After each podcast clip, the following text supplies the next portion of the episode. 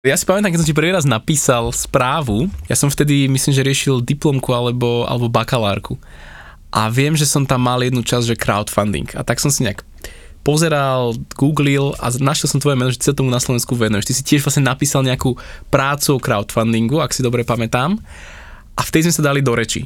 A mňa to veľmi zaujalo, že ty si už v tej práci mal popísané extrémne množstvo projektov, rôznych vecí, čo sa dá vôbec crowdfundovať a prišiel si mi, že si v tom strašne hlboko. Tak to by ma zaujímalo, že ako sa k tomu vôbec dostal? Prečo práve crowdfunding a prečo vôbec táto oblasť uh, ekonomia a podobne? Mm.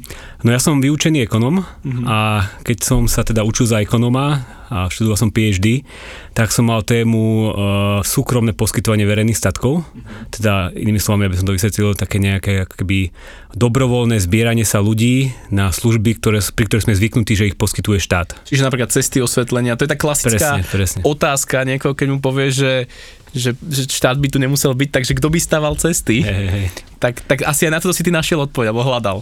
No a ja som akože toto študoval, že ako sa to dá riešiť uh-huh. a popri tom samozrejme ma akoby zaujíma internet ako každého mladého človeka a objavil som uh, projekty, ktoré cez crowdfunding financovali práve takéto služby. A keď som začal googliť, keď som začal tomu venovať, tak som ich začal objavovať čím ďalej viacej. A teda mi prišlo, že to nebude iba nejaká náhoda, nejaký jednorazový projekt, ale že to je keby celý fenomén. A dokonca potom som objavil celé platformy, ktoré sa venujú iba e, zbieraniu peňazí na financovanie práve týchto verejných projektov. A tak ako vyučený ekonom som sa nad tým začal zaujímať, ako to teda dokázali, lebo pri tých verejných statkoch je taký problém, tam vzniká problém večerného pasažiera. Jednoducho Bitcoin. Podcast o budúcnosti peňazí, slobode a technológiách. Jednoducho Bitcoin.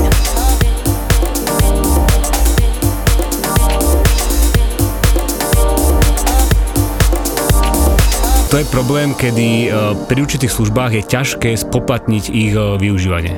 Ekonomia častokrát používajú príklad majaka, hej, že majak poskytuje svetlo lodiam a teraz e, ako ten podnikateľ dokáže zarobiť na tom majaku, no keď e, niekto nezaplatí, tak ho vypne. Ale ako by to urobil, hej, že teraz ide nejaká loď, on rýchlo k nej pripláva a povie, zaplatte mi peniaze, lebo vypnem to svetlo, oni povedia, že dobre, e, nezaplatíme, vypnite ho, mm-hmm. musí priplávať naspäť, vypne to a potom sa nejaká iná loď. Ako bolo by to veľmi komplikované. Jasne. A ekonomia to označuje ako problém, vylúče, problém vylúčenia čierneho pasažiera zo spotreby. Aha. A keď takýto problém je, tak podnikatelia ťažko dokážu zarobiť peniaze. Lebo keď človek nemusí prispieť, tak častokrát neprispieje, alebo nechá to na tých druhých. Chceme si ušetriť čo najviac peniazy hey, hey. a nech to iný zaplatí. No a keď podnikateľa nemôžu zarobiť, tak odrazu nemajú motiváciu tú službu poskytovať. A je to keby začarovaný e, kruh, ktorý vedie k tomu, že tá služba nakoniec nebude poskytnutá a teda musí prísť ten pán štát v podobe politikov a on cez dane túto službu akéby e, poskytne. To je akože tá teória, ale hovorím, ja som objavil rôzne projekty, kde e, tie verejné služby alebo verejné statky si poskytovali ľudia sami, teda dobrovoľne. A tak ma zaujímalo, že ako to ten crowdfunding robí, že ako dokázal presvedčiť čierneho pasažiera, aby prispel na verejné dobro. Tak toto ma zaujíma, že, že čo si, čo si našiel? Čo boli tie spojitka v tých projektoch alebo na tých platformách, ktoré to vyriešili? Ja som našiel také tri mechanizmy, alebo tri, tri spôsoby, ako to robí. Prvý je, že tie uh, kampane väčšinou umožňujú ľuďom vytvoriť nejaký cieľ, ktoré potrebujú na jeho dosiahnutie. Si predstavme, že nejaká skupinka ľudí chce uh, opraviť uh, ihrisko pred panelákom. Hej. Majú proste rozbité a chcú tam dať nejaké nové lavičky, nové bránky, aby sa deti mohli hrať.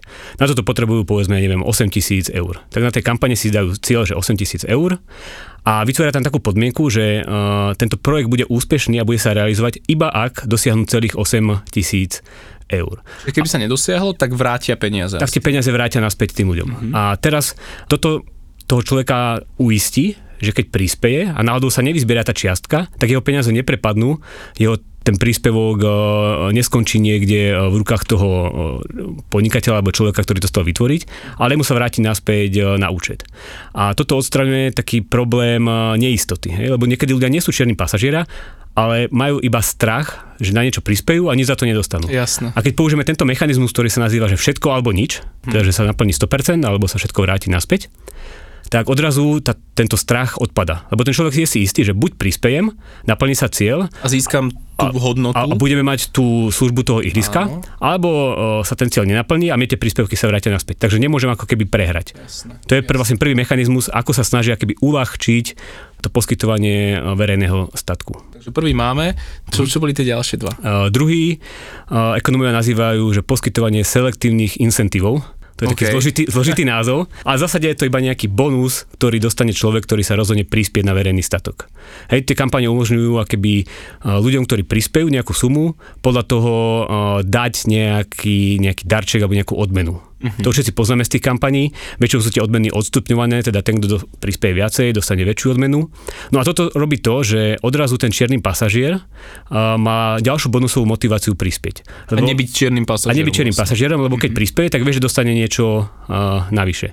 Môj taký obľúbený príklad je uh, výstavba jedného uh, mosta v Amsterdame, dreveného, kde ľuďom slubovali, že tí, čo prispejú na výstavbu toho mosta, tak budú mať napísané svoje meno na drevenej uh, plakete alebo mm-hmm. drevenej časti toho mm-hmm. mosta. Takže tých spôsobov, ako nastavíte selektívne incentívy je množstvo a väčšinou je to nejaký špeciálny darček, ktorý je exkluzívny iba pre tých, čo prispejú. Hej, že nemôže to byť, ja neviem, že kilo banánov, ne, nejaké z do Lidla idem nakúpiť. Hej, lebo to si môže kúpiť každý v, v Lidli. Jasné. Ale musí to byť niečo akože špecifické, čo je spojené s tým verejným statkom.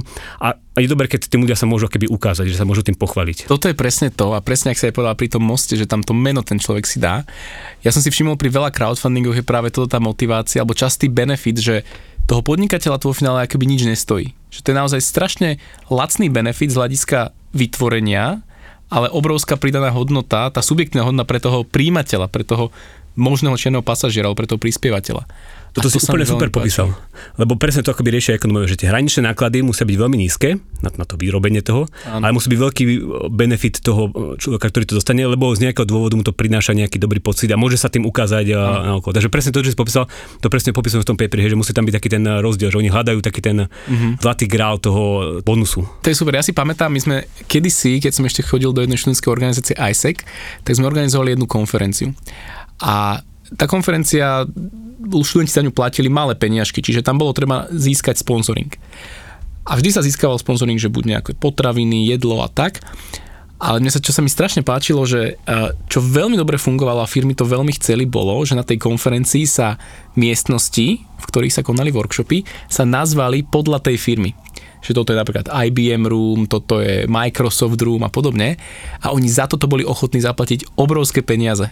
To ja som nechápal, že nás to nič nestálo. To bolo iba jednu cedulku vylepiť a dať, že toto je proste Microsoft Room. A normálne tie firmy dali, že neviem, jedna firma 2000 eur za to alebo koľko. A ja som tam pochopil, že aha, že a jeden chlapík mi to aj vtedy z tej firmy vysvetloval, som sa na to pýtal a on hovorí, že že pre nás vôbec nie sú podstatné tie banery a roll-upy a takéto. Že to nám neprináša žiadnu hodnotu. Ale to, že ten študent, že to stokrát zaznie počas toho programu, že tak a ďalší workshop je v tejto room a v tejto room, že to je pre nich extrémna prená hodnota, lebo mu to zostane v tej, v tej pamäti. Ako keby. A potom, keď ide na pohovor, tak si spomína, a takáto firma toto robila a ide tam. A tam som pochopil vlastne, že takýto benefit nič nestojí, ale obrovská prená hodnota pre tú firmu. No a presne to je keby úloha podnikateľov, že odhalovať takéto situácie, kedy dokážem niečo s malými nákladmi vytvoriť pre niekoho druhého, čo má pre ňo e, extrémne veľkú hodnotu. A presne ak si povedal, toto nie je niečo, čo vymyslel crowdfunding. Mm-hmm. Prvý typ zaujímavých odmien vytvoril jeden pán, ktorý sa volá Pulitzer, keď e, v Spojených štátoch amerických dostali uh, dar od Francúzska sochu slobody, ale potrebovali vybudovať e, podstavec pod tú sochu. A vtedy ešte politici boli takí e, prísni a spravodliví a povedali, že oni toto ne, teda z verejných peniazí nezafinancujú. to by dneska asi nebolo. Hej, ta, že akože čo to má byť e, za nápad, že oni to budú takéto veci financovať. Nesú to zafinancovať ani e, starosta New Yorku, ani e, prezident Spojených štátov amerických, tak sa zdalo, že teda ten, tá socha tam nebude. A nakoniec tento pán Pulitzer má vlastné noviny a on zorganizoval zbierku a Američania malými príspevkami 1, 2, 3 dolare sa vyzbierali na vybudovanie tohto podstavca a on dával odmeny tým ľuďom, ktorí prispeli, také malé sošky sochy slobody. Mm-hmm. Že podľa toho, ako človek prispel, tak podľa toho dostal takú veľkú sošku. Takže to bola tiež taká keby špeci odmena pre tých, ktorí uh, pomohli vybudovať a potom taktiež ich meno bolo napísané v novinách, ktoré Mhm. vlastnil. Paráda. A má vôbec crowdfunding nejaký prvopočiatok, že našiel si projekt, ktorý bol napríklad prvý zdokumentovaný crowdfunding vôbec v histórii?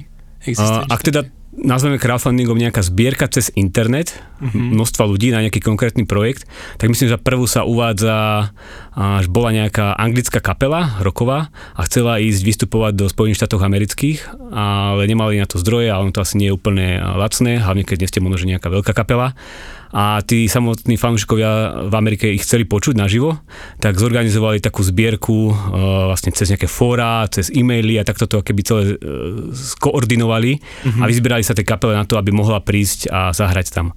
Tak kapele sa to akože páčilo a oni dokonca potom uh, vydali aj niekoľko albumov cez takýto spôsob. Mm-hmm. Že vlastne pochopili, že keď oni nám zafinancovali vystúpenie, tak prečo nezafinancujú aj vydanie CDčka. No jasné. A potom vznikli akoby špecializované celé platformy, čo sú vlastne akoby také miesta, ktoré združujú všetky projekty a, a rôzne nápady na zafinancovanie mm-hmm. takýchto, takýchto vecí. A o, o nich si povedzme, lebo tam je kopec kurióznych prípadov, čo vôbec sa dá všetko crowdfundovať a mňa by zaujímali, že, že čo si ty našiel také, čo teba najviac zaujalo, že wow, že aj toto sa dá, na toto sa dá vôbec vyzbierať peniaze.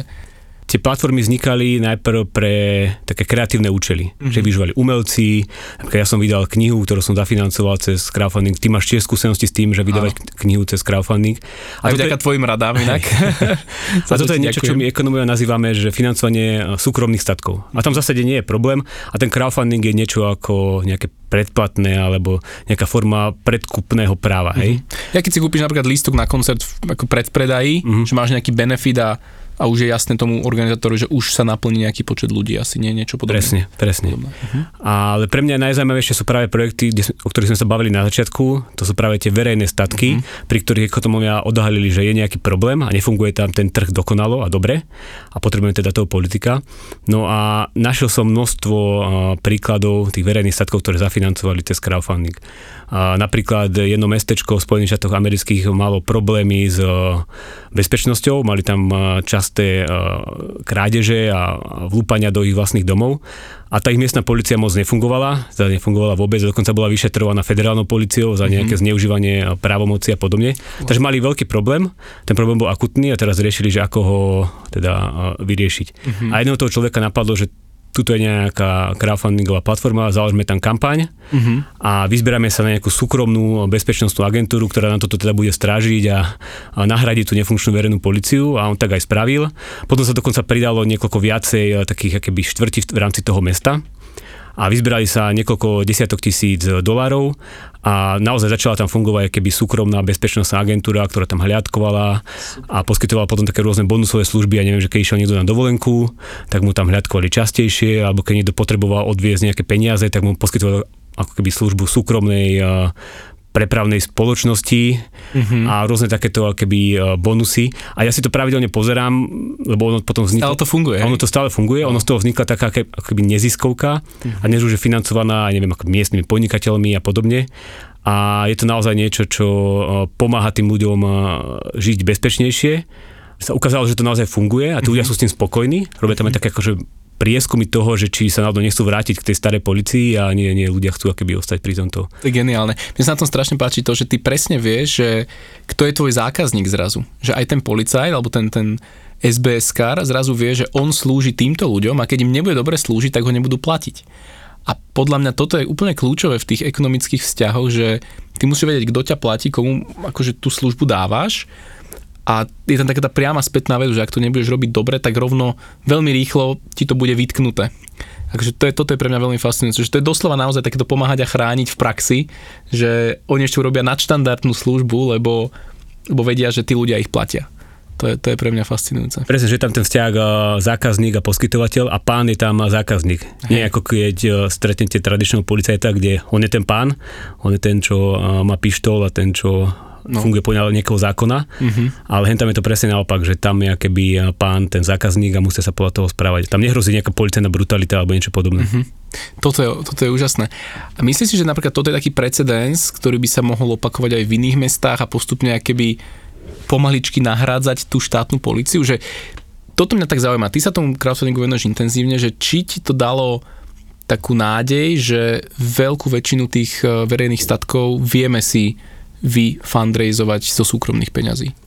No otázka, či to vieme a tieto príklady ukázali, že áno, vieme to, je to reálne, ale ono musia byť splnené viaceré podmienky, ktoré sa splňajú pomerne e, ťažko, že naozaj e, tá verejná služba musí extrémne zlyhávať, uh-huh. aby sa keby oplatilo tým ľuďom urobiť tú súkromnú kolektívnu akciu a zaplatíte to sami, pretože oni aj v tom mestečku stále platia e, verejnú policiu. Toto, že oni si môžu povedať, že však ja stále dávam peniaze, oni sa mi o to nestarajú, tak prečo mám dávať ďalšie peniaze? Uh-huh. Uh-huh, chápem, chápem. Toto je ako taký hlavný problém, my to nazývame, že problém vytláčania, že keby tá verejná investícia vytláča tie súkromné uh-huh. a to sa ťažko prekonáva, pretože nielen, že vy musíte vyriešiť ten problém e, verejného statku a čierneho pasažiera a crowd crowdfunding, ale vy musíte vyriešiť aj ten problém, že teda tí ľudia už na niečo platia peniaze, uh-huh. idú tam ich e, zdroje, potom je tam možno, že nejaký, ja neviem, starosta, ktorému sa to nemusí páčiť a môže proti tomu akéby nejak e, bojovať.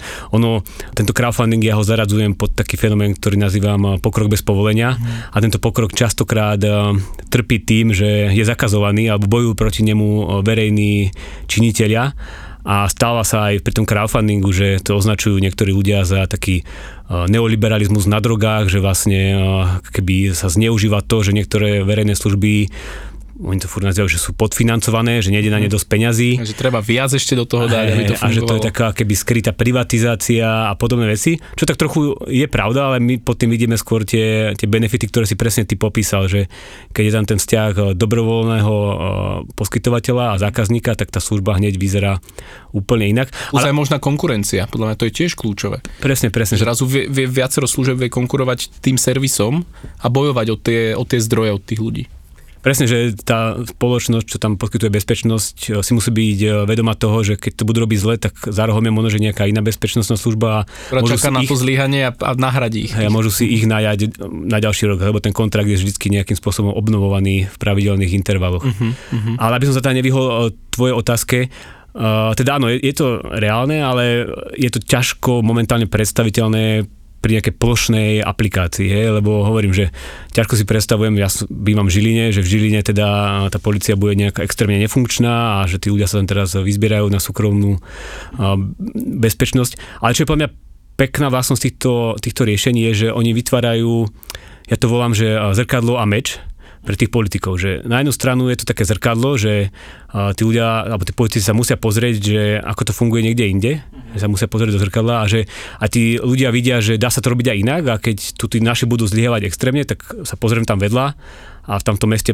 možno, že majú takúto nejakú súkromnú bezpečnosť alebo majú nejakú inú, inú verejnú a dáva to tým ľuďom takú predstavu o tom, že ako to funguje niekde inde. Hej, to ako tu sme mali socializmus, tak ďaká tomu, že bol západný svet, tak sme si mohli predstaviť, že funguje niečo, Dá niečo to iné. inak. Hej, mm-hmm. to je to zrkadlo a ten meč je vlastne taký damoklov meč nad tými politikmi, že keď to naozaj budú robiť zle a naozaj budú zneužívať tú svoju moc a tá služba bude extrémne nekvalitná, tak naozaj tí ľudia si povedia, že toto nedáva Majú zmysel, odpojíme sa a založíme si nejaké paralelné riešenie mm-hmm. vo forme teda napríklad tej súkromnej bezpečnosti alebo mnohých iných služieb. Ja tiež tak príde, že, že ten štát častokrát keby tam stojí v ceste tomu pokroku bez povolenia presne, že keby tam nebol, tak tú dieru by zaplnili nejakí podnikatelia, ktorí by vedeli tú trhovú príležitosť keby optimálne využiť. Že, že naprieč rôznymi sférami mi to príde, mm. že sa to opakuje. Hej, a teda ten pokrok bez povolenia, to je kniha, kde ja píšem okrem crowdfundingu napríklad o vzdielanej ekonomike mm-hmm. a tam práve ukazujem, ako platformy vzdielanej ekonomiky Uber, Airbnb začali konkurovať štátu vo poskytovaní regulácií. Hej, že my sme zvyknutí, že regulácie sú tu na to, aby sme mali kvalitné a bezpečné služby a aby bol teda spotrebiteľ ochránený, hej, že ochrana spotrebiteľa. No a tieto platformy sa naučili poskytovať práve tieto služby. Hej, že oni začali konkurovať štátu v poskytovaní, ja to nazývam, že súkromných regulácií. Uh-huh. Hej, že Uber má všelijaké tie hodnotenia navzájom sa na tej platforme, Airbnb má taktiež tieto hodnotenia a potom rôzne pravidlá špecifické pre poskytovateľov, čo uh-huh. musia splniť, aby ich pustili na tú platformu. A oni majú celý ekosystém vybudovaný toho, ako zabezpečiť kvalitnú a bezpečnú službu na tých ich platformách, lebo to je akože ich biznis model a uh-huh. takým spôsobom dokážu zarábať peniaze. Hej, že keby to poskytovanie prepravy na platforme napríklad Uber bolo nebezpečné, či už pre zákazníkov alebo vodičov, tak tá platforma by rýchlo skončila. Takže ona má veľkú motiváciu tam nastaviť tie pravidla naozaj tak, aby to dávalo zmysel. A aby... stranám vlastne. Mhm. A vlastne týmto konkurujú štátu v tom poskytovaní regulácií, čo štát bol zvyknutý, že tam má monopol, hej, že je tu nejaké ministerstvo hospodárstva, to vydá nejakú výhľašku, tam je to, čo musia splňať taxikári, ale odrazu, odrazu tu prišiel Uber, ten si moc nerobil ťažkú hlavu so splňaním všetkých tých vecí, čo tam boli popísané v tých výhľaškách, vytvoril si nejaké vlastné súkromné regulácie.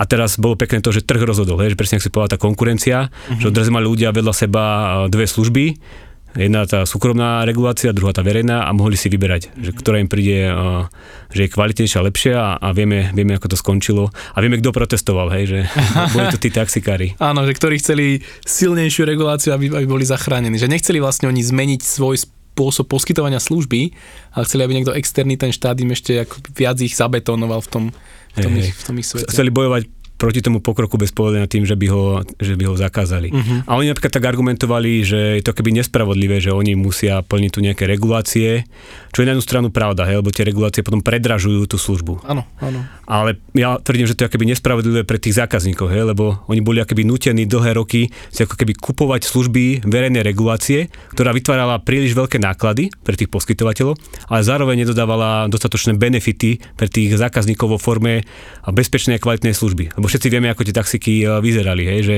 oni to boli regulované verejne, tá regulácia bola náročná, nákladná, ale vôbec nezabezpečovala tú ochranu zákazníka kvalitu služby. A odrazu teraz prišiel keby súkromný poskytovateľ a ten to postavil sa k tomu úplne inak, nejaké vlastné súkromné mechanizmy a vidíme, že fungovalo to lepšie. Ja som dokonca v tvojej knižke, ja som ju čítal nejaké dva roky dozadu, myslím, asi presne pamätám, to bolo na prelome Silvestra, či na prelome rokov a to bola vlastne prvá kniha vtedy, to, čo som dočítal v toho roku, to bol nejaký 2. 3. január, čo som ju skončil. Výborné čítanie, inak odporúčam, pokrok bez povolenia. Mňa tam zaujali aj viaceré veci, že napríklad som tam čítal, že dokonca v Ukrajine, niekde na Ukrajine armáda dokázala urobiť crowdfunding, že nikto ich nefinancoval, bojovali myslím, že vtedy proti Rusom na Kryme, alebo kde to bolo a, a urobili si crowdfunding a ľudia ich podporovali tiež nejak cez internet. Tak skús o tomto trošku povedať viac, že Hej, jak to bolo. Ja už si tiež nepamätám presne tie roky, kedy sa objavili zelení mužičkovia na východnej eh, hranici Ukrajiny. Čakaní? Hej. Hej. Neviem, či to bolo 2015 alebo tak nejak. Neviem, ja, presne. A Ukrajinská armáda mala problém, hej, že ona tam odrazu mala vyslať svojich vojakov, ale tí vojaci nemali uniformy, nemali baganže, nemali neprestrelné vesty a to bolo z toho dôvodu, že ak si na Slovensku myslia ľudia, že tu máme korupciu a problém s politikmi, tak na Ukrajine to je ešte oveľa, oveľa horšie. Tam tá korupcia e, bola a ešte možno, že je stále extrémna a naozaj tam tí vojaci nemali základnú výbavu a oni proste išli do boja úplne uh, zle vybavení a vtedy napadlo uh, niekoľko ľudí uh, v Ukrajine založiť uh, špecializovanú platformu, ktorá bude zbierať peniaze práve uh, pre túto ukrajinskú armádu na ich e, vybavenie a, a výzbroj. A naozaj to keby fungovalo a oni za pár mesiacov dokázali keby tým ľuďom zabezpečiť aj uniformy, neprestrelné vesty, baganže, potom postavili z toho aj nejaké polné nemocnice, prvé vojenské drony, a neviem, nejaké výzbroj pre snajperov a takéto keby e, veci pre tých vojakov, aby sa im vôbec na tej východnej hranici e, darilo bojovať proti mm-hmm. tým Rusom, lomeno zeleným mužičkom. Jasne. A hlavná výhoda tej platformy bolo, že to bolo pomerne rýchle a presné, hej, že... Cieľene to išlo, oni myslím, že dokonca aj vedeli, že, na, že ktorý plug alebo niečo má tú ich výbavu, že presne ty si vedel, že za, podporil som toho a toho človeka, toho, toho vojaka. Áno, presne, lebo keďže tam majú ten problém s tou korupciou, tak uh, tá platforma sa snažila byť extrémne transparentná. Uh-huh. To znamená, oni si robili externé audity, ale okrem toho mali aj množstvo informácií na tej samotnej platforme a tých projektoch o tom, že hej, koľko sa vyzbieralo peňazí, čo sa ide za ne nakúpiť, koľko sa už nakúpilo, koľko sa za to zaplatilo, teraz keď sa to kúpilo, komu sa to poslalo uh-huh. a aký pluk to má, aký vojak to má, on bol za to zodpovedný a takýmto spôsobom keby presvedčali tých ľudí, že túto korupcia nie je a túto keby vy to euro e, prispiejete, tak tie peniaze sa dostanú naozaj k tomu vojakovi, ktorý to potrebuje.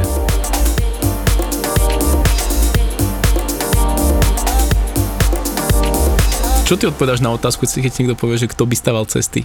Čo, čo možno odporúčaš ľuďom odpovedať na takúto... No asi, asi nejakí cestári, alebo spoločnosti, ktoré majú neviem, nejaký asfalt a, a lopaty. Asi ITčkar by to asi nemal stavať. Hey. Ale z hľadiska toho financovania, lebo to je naozaj častokrát presne to, to nám nedochádza, že kto by vôbec na to prispel sú prípady, že normálne nejaké diálnice boli crowdfundované a potom čo boli tie odmeny pre tých ľudí? Čo bola, čo bola to nejaká diálničná známka na rok? Alebo či vôbec sú takéto prípady niekde vo svete? No akože súkromné diálnice sú úplne bežná vec a to nie je nejaký divoký kapitalistický nápad, ale naozaj viem, že v Spojených štátoch amerických tam je množstvo súkromných diálnic a tam nie je nejaký, nejaký veľký problém to financovať a teda nepotrebujú na to ani crowdfunding, ale tak máme rôzne keby už dneska technológie, kde viete platiť iba tým, že prejdete cez nejakú bránu platobnú alebo vás niečo zachytí a vy ste spoplatnení. Takže pri tých diálniciach tam vôbec aj nejaký teoretický problém neexistuje s uh-huh. súkromným poskytovaním. Hej, že tá diálnica je akože naozaj do veľkej miery súkromný statok ktorý je trošku špecifický tým, že je dlhý uh-huh. a úzky, teda uh, musia tí ľudia akože nájsť spôsob, ako vykúpiť povedzme tie pozemky, uh-huh. ale už sa to podarilo, hovorím, mnohým spoločnostiam a je množstvo príkladov súkromných diálnic, ktoré sú takto financované možno, že keby trošku iný uh, charakter majú povedzme nejaké keby miestne, lokálnejšie cesty, možno v rámci nejakého mesta alebo nejaké chodníky, kde teda už uh, nie je také jednoduché to financovať tým spôsobom ako diálnice, že teraz budete tu chodiť po chodníku v Ružinové, tak vás za každý meter niekto čaržne, a neviem, jedno, jedno, jeden cent.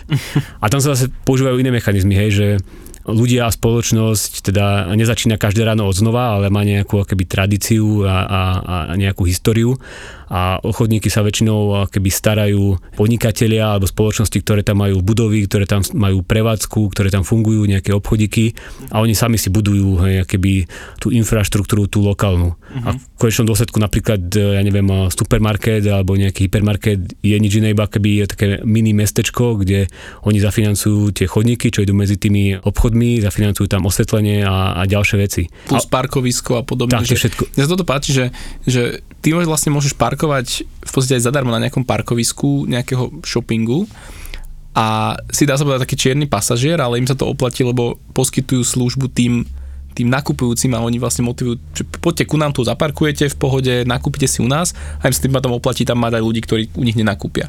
Presne, to je akéby ďalší spôsob, ako poskytovať verejný statky. To sa nazýva, že zviažete verejný statok so súkromným statkom. Vlastne vyplatíte za to parkovné v tom, že keď si tam prídete nakúpiť v obchode nejaký sveter alebo, ja neviem, rožky, uh-huh. tak akoby malá časť toho nákupu ide práve na financovanie toho parkoviska alebo, neviem, verejných záchodov alebo osvetlenia. A celé to manažuje nejaký vlastník toho nákupného centra. Takže oni akéby taký e, mini štát alebo mini samozpráva, ktorá to všetko financuje.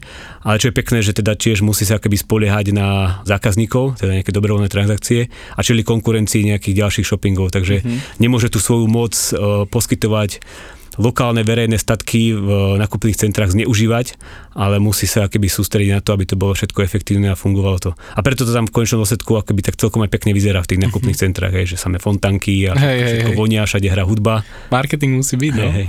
Hlavne v Bratislave tá konkurencia tých nákupných centier je obrovská.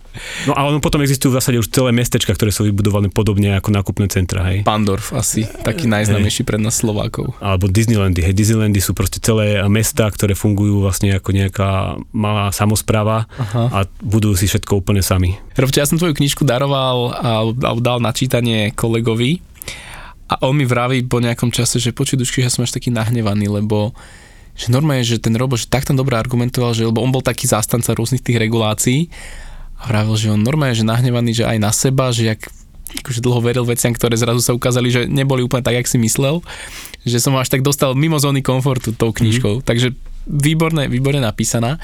No a ty tam jednu kapitolu teda máš špeciálne, alebo jednu časť o kryptomenách. Tak skús povedať že, a priblížiť, že ako vôbec teda kryptomeny Bitcoin súvisia s týmto celým pokrokom bez povolenia, súvisia s crowdfundingom, s reguláciami a podobne. Ja sa tam venujem kryptomenám, ale uh, nie som ITčkár, takže nerozoberám tam až tak detálne nejaké technické fungovanie. Uh-huh. Uh, taktiež uh, nie som nejaký trader a nezbohatol som na kryptomenách, takže musím chodiť do práce, ale ani som neprerobil. Takže ani v tej knižke neradím, akým spôsobom nakupovať, predávať, uh-huh. ale znova ma keby tie kryptomeny zaujali z toho istého pohľadu, ako aj crowdfunding a zdieľaná ekonomika, že ako uh, tá technológia pomáha nahrádzať zlyhávajúci štát uh-huh. a ponúka nejaké paralelné riešenia a problémov, ktoré ľudia majú. Takže to si kľudne môžete predstaviť, ja neviem, nejakého obchodníka v Nigerii, ktorý potrebuje predávať telefóny a potrebuje obchodovať s Čínou alebo s nejakým arabským svetom a tá jeho lokálna mena je extrémne zlyhavá, nefunguje to a dokonca centrálna banka mu zakazuje e, nakupovať nejaké zahraničné meny, takže mu sa obchoduje pomerne ťažko.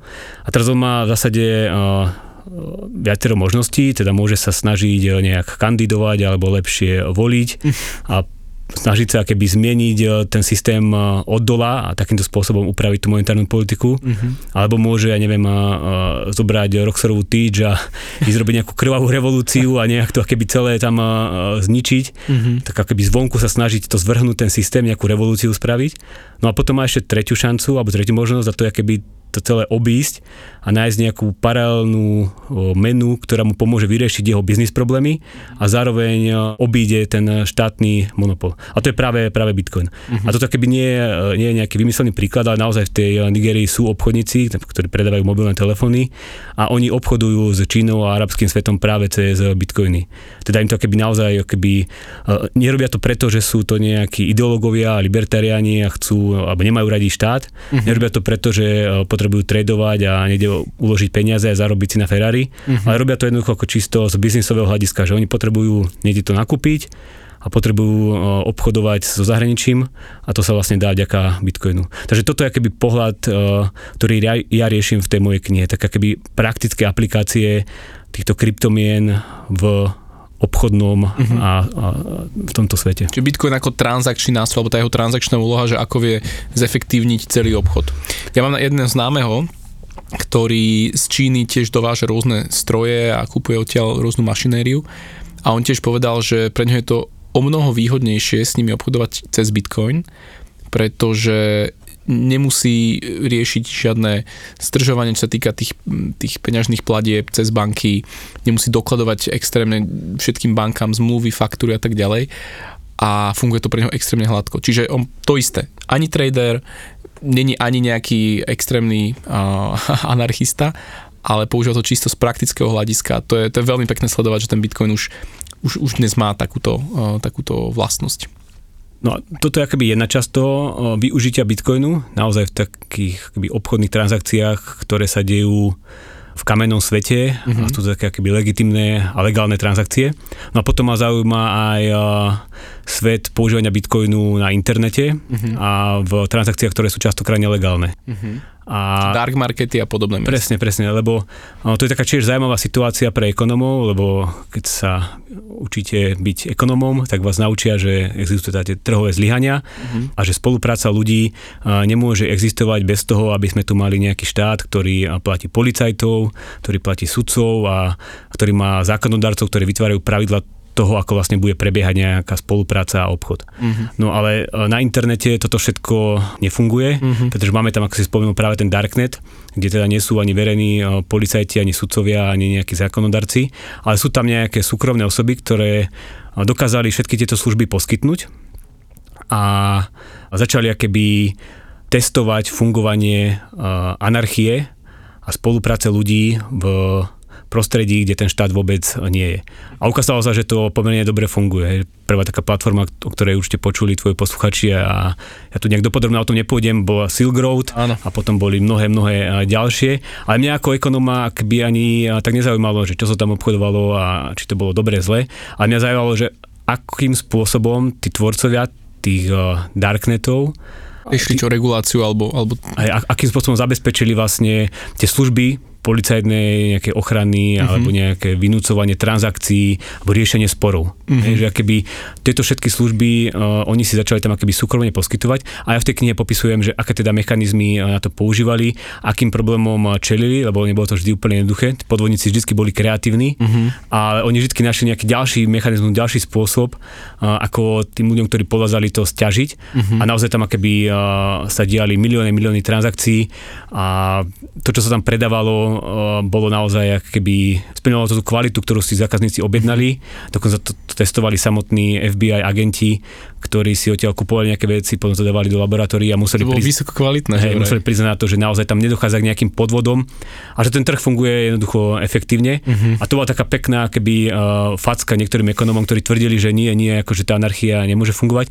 A ak môže fungovať, tak iba v nejakých takých akože malých spoločenstvách, kde sa ľudia poznajú, kde ich spája nejaká kultúra, nejaké náboženstvo. Uh-huh ale že vo veľkej anonimnej spoločnosti, kde ľudia keby o sebe nevedia, nevedia svoje meno, nepoznajú sa, pochádzajú z rôznych kultúr, tak tam sa to keby rozpadne. Tam potrebujete ten štát, ktorý to bude všetko uh, zabezpečovať a riadiť, uh-huh. ale ukázalo sa, že nie, že ten trh dokáže fungovať aj v takej anarchii. A jak to teraz vidíš napríklad do budúcna, lebo bol to taký precedens, naozaj Silk Road a mnohé ďalšie po zavretí Silk Roadu, ktoré sa tak vyrojili, tieto darknety, dark markety a Myslíš si, že bude ich čím ďalej tým viac rásť, bude ten vplyv tých dark marketov väčší a väčší, alebo skôr ten štát nájde cestu, ako to celé zavrieť? Či, te, či tá technológia podľa teba je ďalej už dnes ako tá regulácia a aká možno je budúcnosť práve takéhoto anonimného obchodovania? Ten Silk Road 1 hneď, myslím, že po pár mesiacoch alebo po viac ako roku fungovania zatvorili a do 30 dní vznikol Silk Road 2, ten potom tiež nejakým spôsobom dokázali tí agenti uh, americky zatvoriť, ale vznikol Silk Road 3 a dnes takýchto platform existuje pomerne veľké množstvo. Uh, má to aj svojich zákazníkov, má to aj svojich kby, uh, poskytovateľ služieb alebo nejakých dodávateľov tovarov. Takže tuto nevidím problém. Ja si myslím, že keby ten darknet a tento internetový obchod má väčšieho konkurenta v podobe takých tých klasických eh, predajcov drog a takých tých klasických spôsobov, ako sa dostať k týmto tovarom. Mm-hmm. Pretože že ten štát tam ani nie je až taký problém, to dokážu keby technologicky sa ubraniť, ale naozaj stále keby potrebujete na prístup na tieto darknety nejaký Tor, potrebujete na to mhm. nejaké mm-hmm. aplikácie, máte nejaké vedomosti. Potrebujete technicky sa náročné je to. No, neviem, to nezval technicky náročné, ale musí ten človek prekonať nejaký taký prvý krok, ktorý mm-hmm. nie je vždy úplne jednoduchý, musí sa o tom dozvedieť. To akože všetci sa nemusia o tom dozvedieť. Aj ty sám vieš, ako je to, aké by ľuďom vysvetľovať, ako využívať prakticky Bitcoin, ako mm-hmm. si našla tú peňaženku. Nenazvali by sme to, že technicky náročné, ale ako keby spraviť ten krok nie je úplne intuitívne a jednoduché. Dosť mimo zóny komfortu presne, pre mnohých. Presne, no a mnohí ľudia, ktorí keby, povedzme, že predávajú drogy a nakupujú drogy, tak je stále pre nich keby jednoduchšie sa spoliehať na nejaký ten lokálny trh, nejakú takú tú miestnu reputáciu uh-huh. a, a takýmto spôsobom to riešiť. Aby som to teda uzatvoril, že nevidím problém toho darknetu v tom, že by štát teraz to dokázal nejak super regulovať a bojovať proti tomu, a, alebo že by nedokázali inovovať tí uh, ľudia, ktorí to celé poskytujú, uh-huh. ale jednoducho stále tá konkurencia v podobe toho kamenného tradičného spôsobu nakupovania a, a predávania drog je stále pomerne populárna. Uh-huh. A to vidíme akéby aj e, celkovo, že ten Bitcoin sa rozvíja, stále extrémne rastie, ale keď si to porovnáme akéby s nejakou tú tradičnou ekonomikou, tak stále to nedosahuje také, také veľké uh, rozmery. Uh-huh. Takže akože ten rast je akože určite správnym smerom, ale aj keď sa zvykne akoby hovoriť, že Bitcoin využívajú, ja neviem, rôzny podvodníci a ľudia na pranie špinavých peňazí, tak väčšinou odpoveď taká, že hotovosť využívajú ešte oveľa, oveľa väčšej miere a hotovosť je ten nástroj na robenie nelegálneho biznisu, hej, že nie Bitcoin. tak. Najviac sa robí s dolarovým cashom zla, takže, takže zakážme, zakážme dolár. to, že ty si sa vlastne v tej knižke venoval aj Bitcoinu, bol tej taký tvoj akože prvý stred s Bitcoinom, že písal si knihu a teraz, že aha, aj kryptomeny mi tam zapadajú, alebo už vtedy si bol v tej téme hlbšie a, a videl si tam už dávnejšie tú paralelu, že kedy možno sa ty dostal k tomu Bitcoinu ako poprvýkrát? No ja som sa dostal ako väčšina ľudí, ktorá žije v Bratislave ako Bitcoinu cez dvoch ľudí, Pavel Lupták a, a Juro Bednár. Juraj Bednár. A oni ma akože do toho zasvetili a samozrejme z začiatku som im, akože som ich počúval, ale tak nebral som to tak úplne vážne. Mm-hmm a čím keby cena rástla Bitcoinu a videl som, že tie casey používania sa rozširujú, tak som ich bral čím ďalej vážne, mm-hmm. vážnejšie. A áno, keď som keby začal robiť na tej knihe, tak tie prvé dve časti, prvé dve tretiny, tam to bolo jasné, na tom som už pracoval niekoľko rokov a tá tretia časť vznikala ako posledná a naozaj keby tam som to vymýšľal pri písaní tej knihy, mm-hmm. že nebolo to tak keby predvymyslené a predpísané ako pri tých prvých dvoch častiach, ktoré som riešil aj počas môjho PhD štúdia. Uh-huh. Ale ako keby mm, on to zapadalo do toho, čo som aj predtým riešil, teda že čo ten štát má a nemá robiť a čo dokážu súkromníci svojimi službami nahradiť.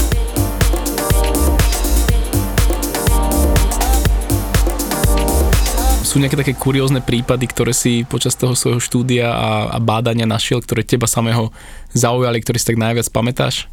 tých akoby príkladov je množstvo, že ja neviem, ľudia si rekonštruovali nejaký veľký park, kde došlo k niekoľkým vraždám, alebo to nebolo osvetlené, mm. bolo to také keby tmavé miesto toho mesta a ľudia si povedali, že dosť, tak si to zafinancovali cez crowdfunding, vybudovali tam krásne svetla, dokonca nejaké Wi-Fi pripojenie a urobili, akoby revitalizovali celý ten park. Uh-huh A takýchto príkladov je množstvo, verejné osvetlenie, verejné lavičky a, uh-huh. tak podobne. Mňa každý tento príklad akéby veľmi prekvapil a potešil, hej, lebo vždycky je to akéby presne ten príklad toho, čo nájdete vo učebniciach ekonomie, že toto musí poskytovať štát. A potom, akéby vždy také niečo nové nájdem, tak ja mám teraz taký newsletter, ktorý je akoby pokračovaním tej knihy Pokrok bez povolenia, kde vždy akoby rozoberám tie ďalšie a nové veci a teraz sa sústredím predovšetkým na vzdelávanie. Hej, lebo... Ja čítam pravidelne, hej. teraz, ak detská nastupovali do školy, tak si poslal veľmi dobrý diel.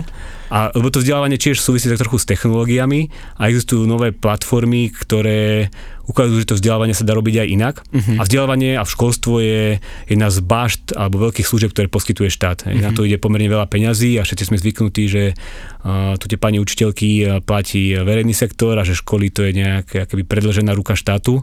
Ale na tých technológiách ukazujem, že aj práve do tejto oblasti začínajú uh, podnikatelia zavádzať rôzne nové inovácie a ktoré častokrát akoby preskakujú všetko to, čo tí učitelia dokážu v tých verejných školách. Mm-hmm. Robia to akéby e, kvalitnejšie, keď sa pozrieme na tú techniku učenia, až dokážu lepšie motivovať e, deti. Teda tie deti tam nechodia akéby zbierať známky do, do žiackej knižky, ale že tam chodia preto, aby sa niečo dozvedeli. Ja som zachytil, že aj bola taká vlna kritiky na ten tvoj jeden z newsletterov dávnejšie, kedy si tam popisoval, ako by sa dalo investovať do žiakov, že žiak vlastne ako investičné aktívum a že by sa dala akoby jeho budúca práca nejak sa do nej zainvestovať. Tak skús možno toto popísať, je to veľmi zaujímavá metóda, ako môžeme riešiť vzdelávanie a že o čo toto ide a možno vyvrátiť tie mýty, ktoré ľudia o tom majú. To sa týka už takého vyššieho vzdelávania, teda vzdelávania, ktoré je určené na to, aby som získal schopnosti, aby som sa mohol dobre zamestnať. To je častokrát vysoká škola pre mnohých mhm. ľudí. No a vysoké školy sú takým spôsobom platené, že keď ten človek nastúpi na Slovensku, tak ona za to nastúpenie dostane od štátu nejakú sumu peniazmi, povedzme nejakých 6 tisíc eur. Uh-huh. A keďže tá škola už dostala tie peniaze za to, že ten, človek nastúpil, tak je ju už nejakým spôsobom nezaujíma, čo s tým študentom bude, uh-huh. keď študuje a už vôbec ju nezaujíma, čo s ním bude, keď doštuduje. No, Lebo ona už dostala zaplatené a týmto pre ňu uh, zasne. No a v Amerike sa začal objavovať taký nový spôsob financovania vzdelávania, ktorý je založený presne ako si povedal, na tom, že žiak, v Amerike musia žiaci platiť za vysoké školy, tam to neplatí štát. Mm-hmm. Žiak sa nezadlží, nezoberie si požičku na to tej škole, to je v zásade podobné ako u nás na Slovensku, že zaplatíte a potom čakáte, že čo tá škola urobí s tými peniazmi, akú službu vám poskytne. Mm-hmm. Ale je to tam naopak, že žiak ako keby nezaplatí na začiatku nič, ale podpíše papier alebo zmluvu, ktorá sa volá Income Share Agreement, alebo zmluva o, o budúcom Zdieľaní príjmu. Zdieľaní príjmu a vlastne zaviaže sa, že keď sa ten človek zamestná v nejakom dobrom zamestnaní, tak bude platiť nejakú časť zo svojej mzdy, povedzme 10-15%, najbližšie 2-3 roky tej škole za to svoje vzdelanie. Uh-huh. A toto má mnohé výhody, pretože odrazu tá škola má zainvestované v tom žiakovi, doslova, a musí urobiť všetko preto, aby mu poskytla kvalitné vzdelanie, aby sa ten človek uplatnil na trhu práce. Preto tie zmluvy majú častokrát v sebe aj takú klauzulu, že keď ten človek povedzme nezarába viac ako 50 tisíc dolárov ročne, tak nemusí platiť nič. Mm-hmm. Takže keby sú tam také rôzne zábezpeky toho, že ten študent... No to ne, nezrujnuje nejako. Hej, a, a že ak dostane zlé vzdelanie, alebo to celé bude na nič, tak on v zásade nemusí nič a, platiť. Yes. A to je vlastne výhoda napríklad oproti tomu dlhu, hej, že dlh je také finančné, finančný nástroj, že človek musí začať platiť hneď ako doštuduje a platí bez hľadu na to, aké vzdelanie dostal. A ešte mm-hmm. je tam mhm. nejaké úročenie. Mm-hmm. Ale pri tom podiely z budúcej mzdy, je to veľmi akéby také eh, jednoduché, jednoduchejšie a priamočiarejšie, že tá škola ide s kožou na trh.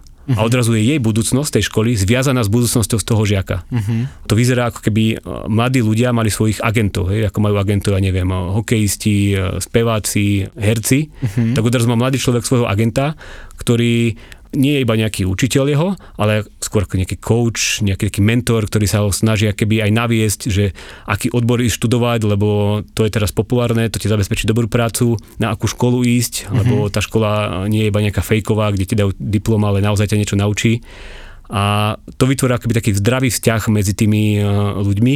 Predovšetkým, keď sa ten vzťah porovnáme s tým, čo sa deje na tých vysokých školách, tých tradičných, hej, mm-hmm. že, mhm. kde akoby tá škola dostane zaplatené vopred, bez hľadu na to, akú službu uh, poskytne. Mm. No a za tým akoby vzniká celý akoby taký ekosystém služieb, hej, že ono, tam vzniká špecializácia, že už odrazu nie školy robia celú túto službu, ale vznikajú také platformy, ktoré spájajú práve tých žiakov, ktorí chcú takto financovať svoje vzdelanie, školy, ktoré poskytujú to vzdelanie a napríklad investorov. Hej, lebo mm-hmm. tá škola nemusí mať hneď peniaze na to, aby zafinancovala vzdelanie toho žiaka a čakať niekoľko rokov, kým sa tie peniaze vrátia. Ale, ale môže inve... investora zaplatiť peniaze ako za toho žiaka. Presne. Hej. A on akoby očakáva nejaký výnos a takýmto spôsobom akoby e, všetky strany tej transakcie sa spájajú a z tých platform sa stávajú keby také mini paralelné ministerstva školstva. Hej. A to, tá platforma má akoby motiváciu eh, radiť dobre tomu žiakovi, že kde ich študovať, mm-hmm. má motiváciu eh, tej škole hovoriť, že hm, tento predmet, ktorý tu vyučujete, to je úplná zbytočnosť a iba nás to stojí peniaze a čas, osekajte to. Ano. A prečo vzdelávanie musí trvať 5 rokov, že to dokážeme naučiť toho žiaka za 2,5 roka, osekajte Presne. to, zničte náklady a zháňa peniaze od investorov. Hej, že to mm-hmm. je to, mhm. čo chceme, aby bolo viacej peniazy vo vzdelávaní ale chceme, aby tie peniaze boli používané efektívne. Hej, že to sú akéby tie platformy sa nomuje, to sú prví hráči, ktorí sa pozerajú na nejaký akože ROI, nejaký return on investments. Mm-hmm. Že mhm. akéby sledujú, že akým spôsobom ideme použiť to euro, aby naozaj poskytlo nejaký kvalitný výnos tomu žiakovi a naspäť tomu investorovi. Že to, to akéby v normálnom školstve nikto nerieši. To je perfektné. Ja tam normálne teraz, ako o tom hovoríš, mi napadá, že aj kontrakt medzi učiteľom a tou školou môže byť postavený na tom, že akýby taký affiliate, že keď tvoji žiaci sa naozaj lepšie zamestnajú, tak môžeš z toho mať ty nejaký benefit, že aj ten učiteľ by mohol byť vo finále motivovaný, aby nebol tiež len nejakým mzdovým mechanizmom vyplácaný, ale tiež taký podnikateľský mindset zrazu ten učiteľ môže nabrať a o to viac si bude doma pripravovať zaujímavosti, bude akože motivovať tých žiakov. Takže viem si úplne predstaviť takéto veci. Tam. No, pozera sa na to úplne parane a ono to také niečo aj naozaj existuje. Mm-hmm. Že, že tam keby vzniká nový ekosystém vzdelávania. Uh, môj obľúbený príklad, ja to nazývam, že novodové cechy. Mm-hmm. Že akože ve, množstvo uh, vedomostí a know-how je je proste koncentrované vo firmách. Je, že proste máme, ja neviem, veľké spoločnosti ako Amazon, Google, kde robia naozaj šikovní ITčkári, ľudia, ktorí mm-hmm. sa vyznajú v tých svojich, svojich technológiách. A tie vedomosti sú tam umiestnené a, a veľmi ťažko sa dostávajú k nejakým mladým začínajúcim žiakom alebo nejakým študentom. A vznikla platforma, ktorá práve robí toto, že umožňuje týmto zamestnancom, ktorí majú dobré know-how, si vytvoriť účet alebo profil mm-hmm. na tej platforme, z nich sa stanú akoby takí majstri v tých cechoch. A na druhej strane sú nejakí e, študenti, ktorí už končia alebo skončili vysokú školu a chcú sa keby e, dovzdelať v nejakej špecializácii, nejak, nejakej e, špecifickej veci a môžu sa zapísať takýmto majstrom do, do tohto cechu, na túto mm-hmm. platformu a presne oni keby dostanú tí majstri od toho žiaka povedzme, neviem, 1-2% mm-hmm. z ich mhm. budúcej mzdy nasledujúci rok takže majú odrazu motiváciu im poskytnúť to know-how. Jasne. A na druhej strane tí žiaci sa dostanú k ľuďom, ktorí sú naozaj experti v tej, v tej veci. Robia v tom dennodenne. A oni im akože, a dostanú nejaké 3 mesiace intenzívneho keby, kurzu a venovania sa tej, tej veci. Alebo dostanú aj networking, nejaké, nejaké spájanie sa s ľuďmi, ktorí sú v tom biznise a ktorým ukážu, že kde sa zamestnať a kde teraz potrebujú ľudí. Mm-hmm. A takýmto spôsobom, akoby tento spôsob financovania, to income share agreement, vytvára úplne akoby nové možnosti toho, ako sa tie vedomosti z jednej strany ekonomiky, z tých firiem, kde sú zatvorené, dostávajú k mladým ľuďom a celé to keby dáva zmysel. Každý na tom niečo zarába, každý na tom niečo získava a, a pomáha to keby zvyšovať ten ľudský kapitál v, v spoločnosti. Úplne, úplne sa mi to páči. Lebo pre mňa bolo aj také zvláštne, že mnoho tých firiem dneska financuje povedzme rôzne akcie pre študentov a tak ďalej, ale s takou vidinou, že možno ten študent sa u nich niekedy zamestná, že je tam tak obrovský, obrovská vzdialenosť, že času tej firmy si povedia, že no nám sa to neoplatí, že my toto dáme veľa peniazí a nevieme, že či niekto nám vôbec sem príde.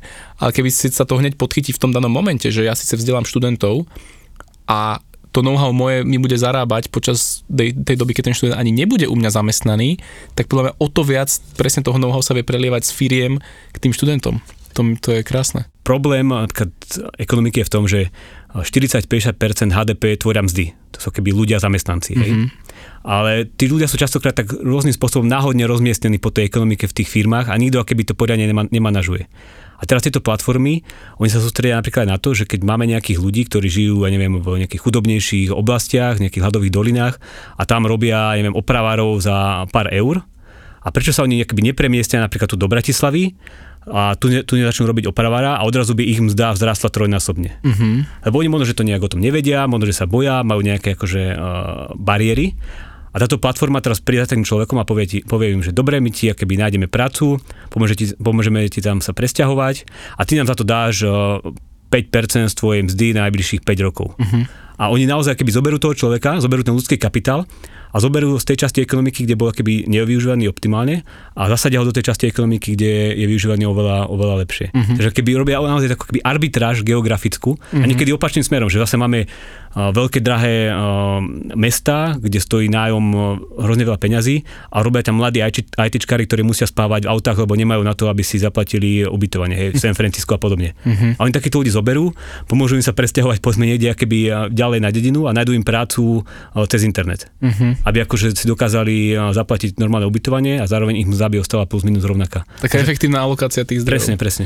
Stretávaš sa s tým, že keď sa bavíme o ľudskom kapitále a teraz, že niekto si zoberie podiel z mojej mzdy, že sú tam odmietavé reakcie, že ja neviem, ideme ich zdierať, je to novodobé otrokárstvo, lebo ja som to zachytil keby v týchto, v tých komunikáciách na sociálnych sieťach a ako na to odpovedáš, ak sa s tým stretávaš? Množstvo ľudí keby je zvyknutí na to, že to vzdelávanie bude platené zadarmo, mm-hmm. verejných peňazí alebo je financované cez dlh a najlepšia odpoveď podľa mňa v tom, že keď si porovnáme to, ako vyzerá dlh, ako vyzerá toto financovanie cez podiel na budúcom príjme, uh-huh. že vlastne financovanie cez dlh znamená, že ten človek e, musí začať platiť hneď po doštúvaní pevne danú sumu, bez hľadu na to, či sa niekde zamestnal alebo nie, musí z toho platiť úroky, teda tým pádom, keď nespláca dosť peňazí, tak mu ten dlh ešte exponenciálne narastá. Sa utápa ešte vo väčšom. Hej, a aj v Spojených štátoch amerických ten dlh e, nedá sa na keby zbankrotovať, nedá sa keby nejak odpísať, takže ten mhm. dlh vám keby ostáva stále a vytvára to naozaj veľké problémy. Tam ten dlh momentálne dosahuje 1,6 bilióna dolárov uh-huh. a všetci tam akoby riešia, že čo s tým je z toho akoby veľká tragédia. To sú len tie študentské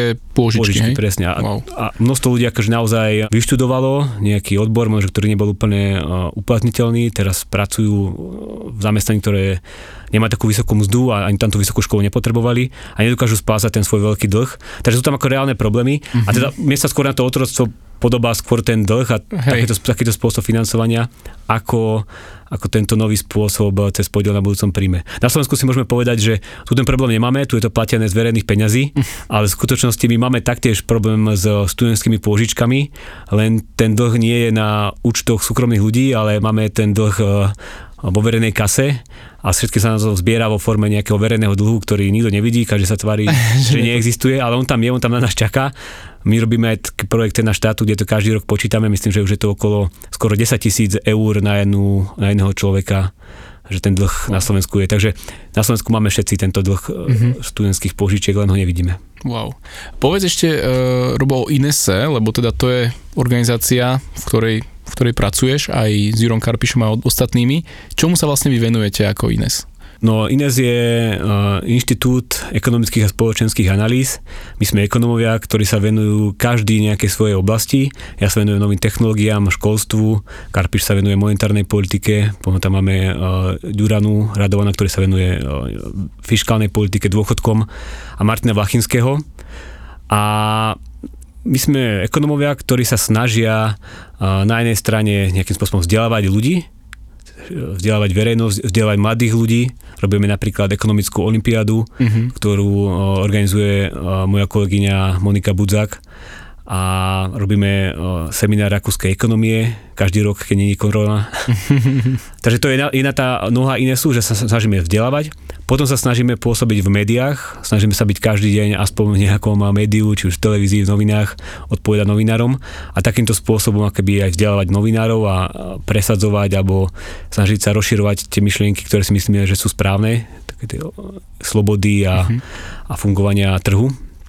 No a tretia noha, tak tá je vo forme uh, nejakej pomoci politikom, keď dostanú nápad alebo dostanú nutkanie, že chcú zlepšiť spoločnosť, tak my sa snažíme ukázať, že ako sa to dá robiť a že častokrát je to o tom, že oni musia robiť menej a menej Stačí, si brať. aby nezavadzali častokrát.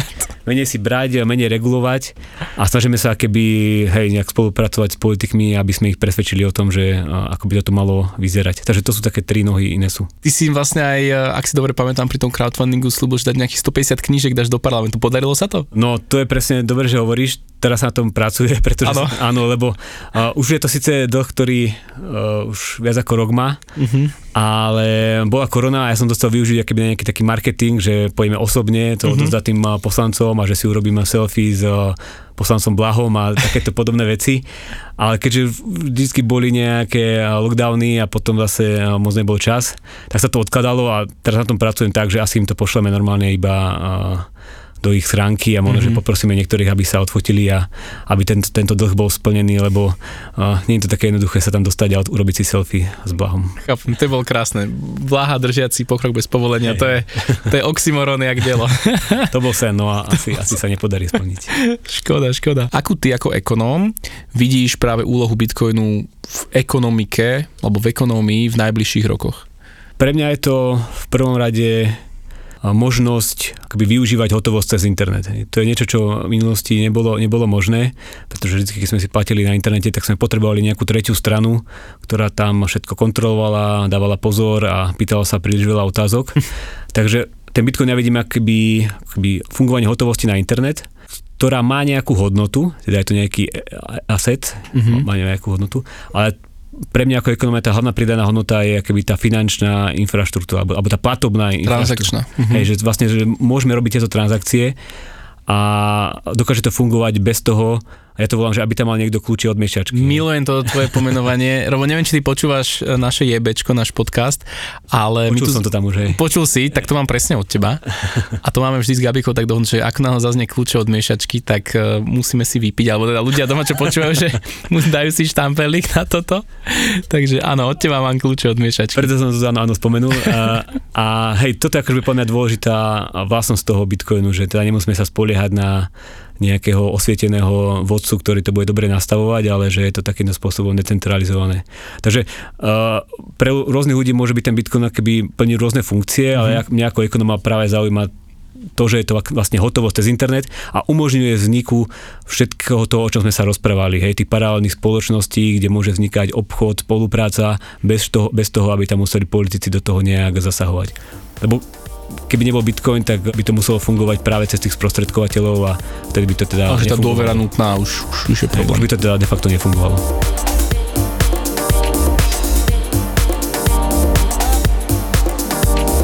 Čo pre teba znamená Bitcoin? Sloboda v transakcii.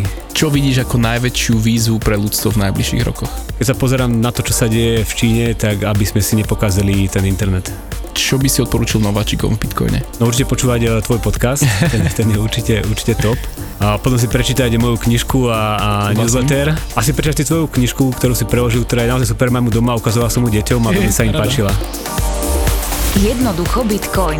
Podcast o budúcnosti peňazí, slobode a technológiách. Jednoducho Bitcoin.